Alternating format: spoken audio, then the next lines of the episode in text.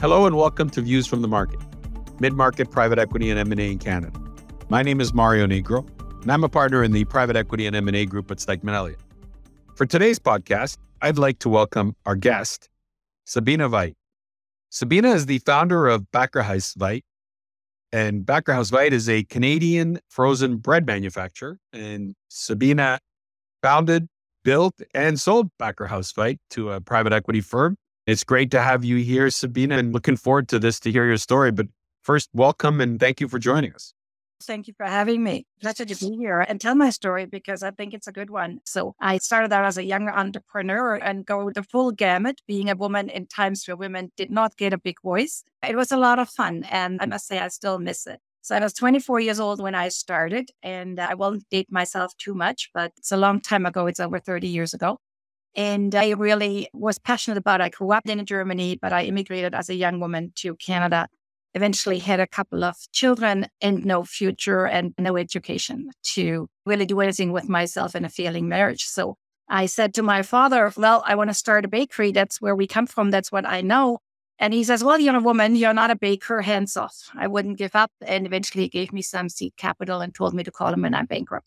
And I came close a few times. I can't deny that. And over the course from 87 to 2018, it's been an interesting journey growing a manufacturing company of a high intense capital. We were first retail stores as I knew it from Europe, and my father very much supported that idea. And it quickly was clear that the Canadian market did not support. That was way before bakery cafes. That was way before we kind of looked at baked goods a little bit different.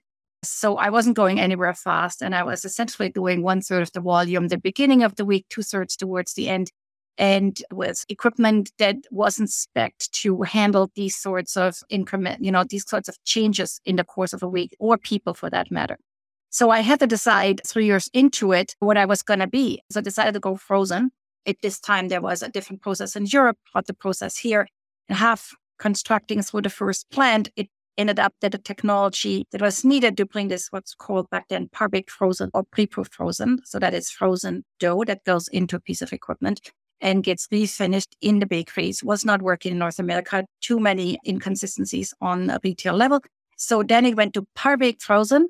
And as we had to shift gears very quickly, invest more. And I went into the States because I was going bankrupt this wasn't going to go anywhere. So we went into a lot of trade shows, had our first big US customer. I love the US and US customers, they can feel the passion of somebody starting up and they support new ideas. And when the truck started to roll, I started to get confidence in what I was doing was the right thing to do. And so we kept building it. But again, it is highly, highly capital intensive at one point with 80% US sales. It was a bit unnerving to me given how the politics were going. Then 9 11 happened, and it was clear we needed to pull back. And I grew my Canadian business more aggressively. Uh, we kept the US business, but we kind of eventually were almost 50 50, 60 40, 50 50. It kind of bounced around. Retail and food service learned a lot about the changing market, changing consumer profiles and really enjoyed it. I love baking. I love the feel of dough. I love the smell of it.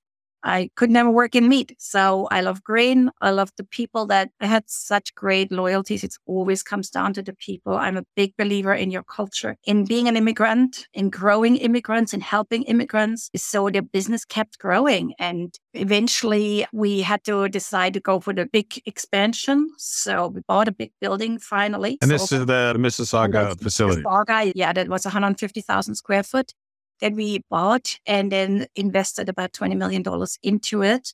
And that investment was all your capital and bank, bank and you. Bank and me got the cube to prove it from the bank. and so I'm a huge believer in hiring people that are smarter than oneself as an entrepreneur. I'm a believer in you need to park your ego and you need to park some of your vision at times because you fail. If I would have insisted on keeping doing what my father even was doing and what I believed so much in, probably wouldn't have been able to scale it. And so I had a really good management team. I was able to abdicate a lot of responsibilities. And I've learned at some point that as an entrepreneur, you need to build a team so that the company runs without you. You can be the figurehead, but you cannot be the one who's making all the decisions. And I think that's really important for entrepreneurs to learn because good stuff is coming out of your team when you let a little go. And I've learned that. And that was a great journey. I want to talk about the sale of your business because I think it's a fascinating story on many levels. You Yeah. had obviously grown this business and it was doing well. And owners come to a decision to sell for different reasons. Why did you decide it was time to sell? It was less than five years after the expansion, and my management team and particular president of the company came to me and says, "Look, we're about 18 months away from another 20 million. If you want to scale this, you want to keep writing the big RFPs, you want to be with the bigger boys. That's all a margin game. We need to automate."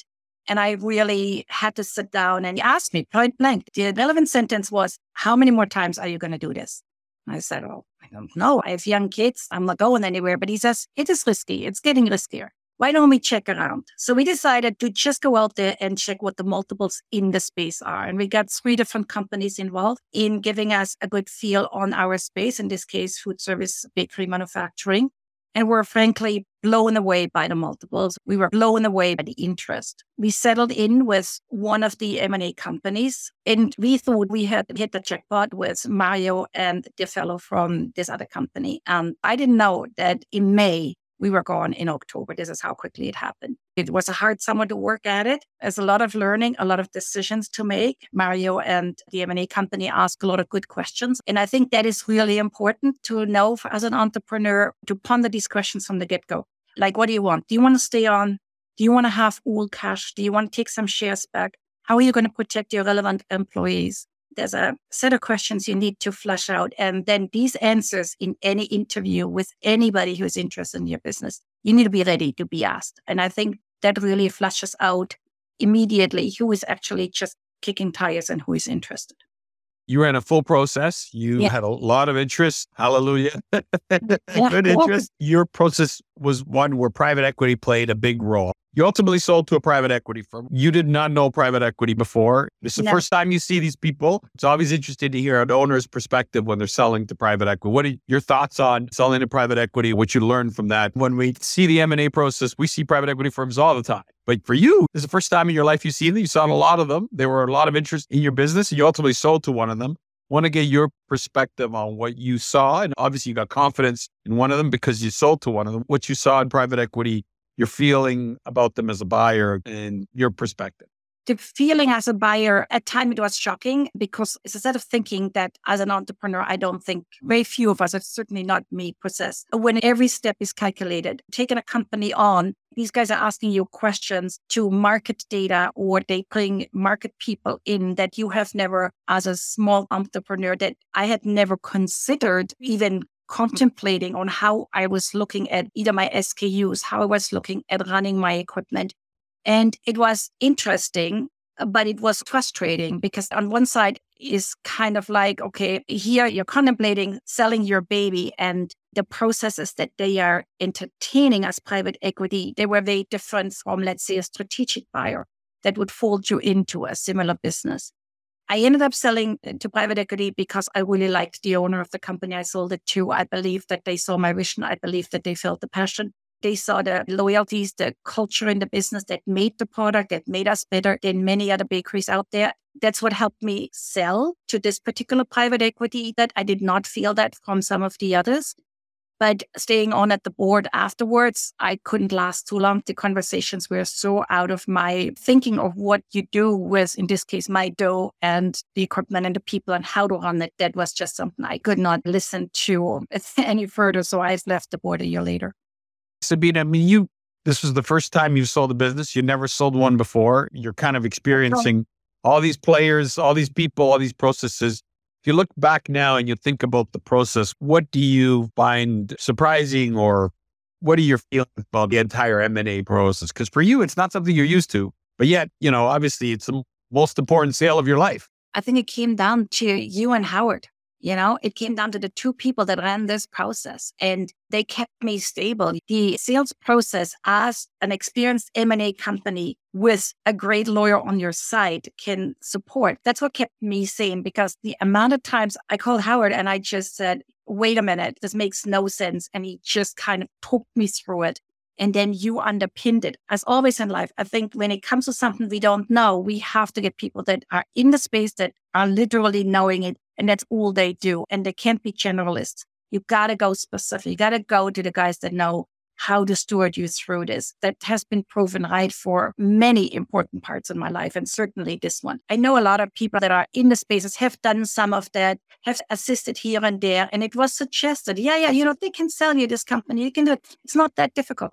I am bloody happy that I went with the professionals because my nerves would not have held up. I would have made a colossal mistake and cost myself an opportunity, I'm sure. I want to highlight one of the best parts of your story, and is one we see more, which is many owners stay on too long. They sell their businesses too late. They're older, they hold on to them a little bit too long. In your case, what I love about your story is you didn't kind of wait till you're retired to sell. You're still young, you still got energy. And I want to talk a little bit about that element of it because often when we talk about owners selling, it really feels like it's the end. Whereas for you, it's like a new beginning. And maybe talk a bit about what you've been doing since the sale, because I think it's great. I think it's one of those stories that sometimes people think of owners as retiring when they sell and, you know, going into the sunset and living in Florida. So if you could give us a minute or two, talk about what you've been doing since, it's just a great story. Well, thank you. Well, I also believe that as an entrepreneur, unless you really really want to retire and go golfing and traveling and live in Florida, which is not me. You need to park your mind somewhere before you sell. And I kind of knew this. And so at about the same process as the sales process during the same time, in my case, I went farm shopping and I bought a farm west of here, not too far from Toronto and trying to develop into a retreat facility. I'm still doing all the new business development. I'm still struggling with rezoning in government red tape and what have you. But I've had a great three years just building, restoring, and dreaming up something that gives me a lot of joy and pleasure and will be another business to kind of nurture and grow. And it is, I believe, as we entrepreneurs should never rest and we die if we rest. I certainly would. And so I love just nurturing and building this new farm property. And I hope that as soon as I've got it all figured out, Mario, you're going to be the first. Once I'm ready to open. But yeah, I think it is really important to think that through. I did not have a lot of time to think through between the question, how much more money you're you going to spend as an entrepreneur into your next millions to get you onto the next level and to struggle through the next, whatever it is that comes at you with labor issues, with regulatory issues, with management issues. You have to think it through. I do miss the infrastructure one creates over, in this case, 30 years. You don't create that. I'm sitting here with my first computer and, you know, two, three, four employees. And it is not the infrastructure I used to have. And it is harder, but it keeps me young and it keeps me interested and it teaches me stuff. And I think we should always learn and we should always grow. So that is what it's doing. And as an entrepreneur, I think you also get tired when I look back at my industry. I love my industry, but it's changed a lot. And do we get too tired to put in the next shoes? That's a question to ask as well. I don't know that I did not have the next shoes, but I certainly didn't have it the way I used to 20 years ago. I want to ask you about that. You're a new owner, operator, entrepreneur, and then you also have the experience of being one from 20 years ago. When you look back then and now, trying to do what you're doing from a macro perspective, is it harder to be an entrepreneur now? Is it easier when you compare what you were trying to do then and what you're trying to do now? I mean, obviously now you have resources, uh, more resources to help you. But when you look at the market for where you are, trying to make it as an owner operator, has it changed fundamentally? Is it easier? Is it harder? Just get your perspective on what you see. I think hard work still trumps everything. I think you have to be tenacious and you have to be fearless and you just have to stay with it. I don't think that part has changed. I think a lot of regulations have changed for sure. It's been made harder generally with red tape, but it's been made easier on women. Right? Not that I can leverage this currently. I could have leveraged that more in the bakery business, I think, and which I never have. But I think ethics have not really changed. I am very anti social media. There's hyper marketing that is very superficial. I love the telephone. I love real conversations. And that's a business I'm going into where it is about the people again. And we're always just in the people business. And I don't think that's changing as much as it seems it's changing. But human connections, I think we've learned that through COVID is the most important to keep alive and to grow and nurture and culture and where we belong. And that's my intent to grow that again with a very special place as a gathering space. So it comes down to work, passion, ethics, belief. And therefore, to me, it hasn't changed. I always ask our guests, I call it the crystal ball question. And I ask this question to you in this way You started a new business at a crazy time COVID, interest rates are going up, inflation. When you look at where you see the world going from where you are now, where do you see the opportunities? You still are out there doing this, even with all these macro forces that would have said it's crazy time to do this.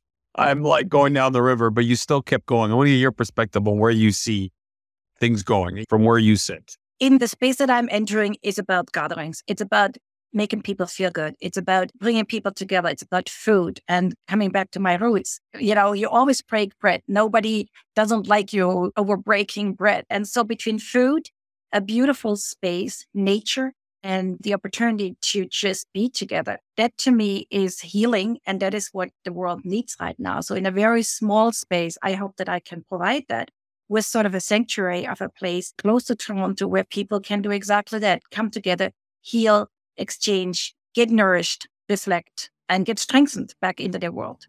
I want to thank you for joining us. It has been an absolute delight to have you. Your story is so good in so many different ways, and I appreciate you taking the time to tell it to us. I've told your story many times, and now I can just lead them to this podcast to tell your story. So thank you so much for joining us today. It's been great to hear your perspective, and congratulations again on the great achievement that you've been able to build a great business and now doing it again. Well, thank you, Mario, and thank you for the opportunity. Take care.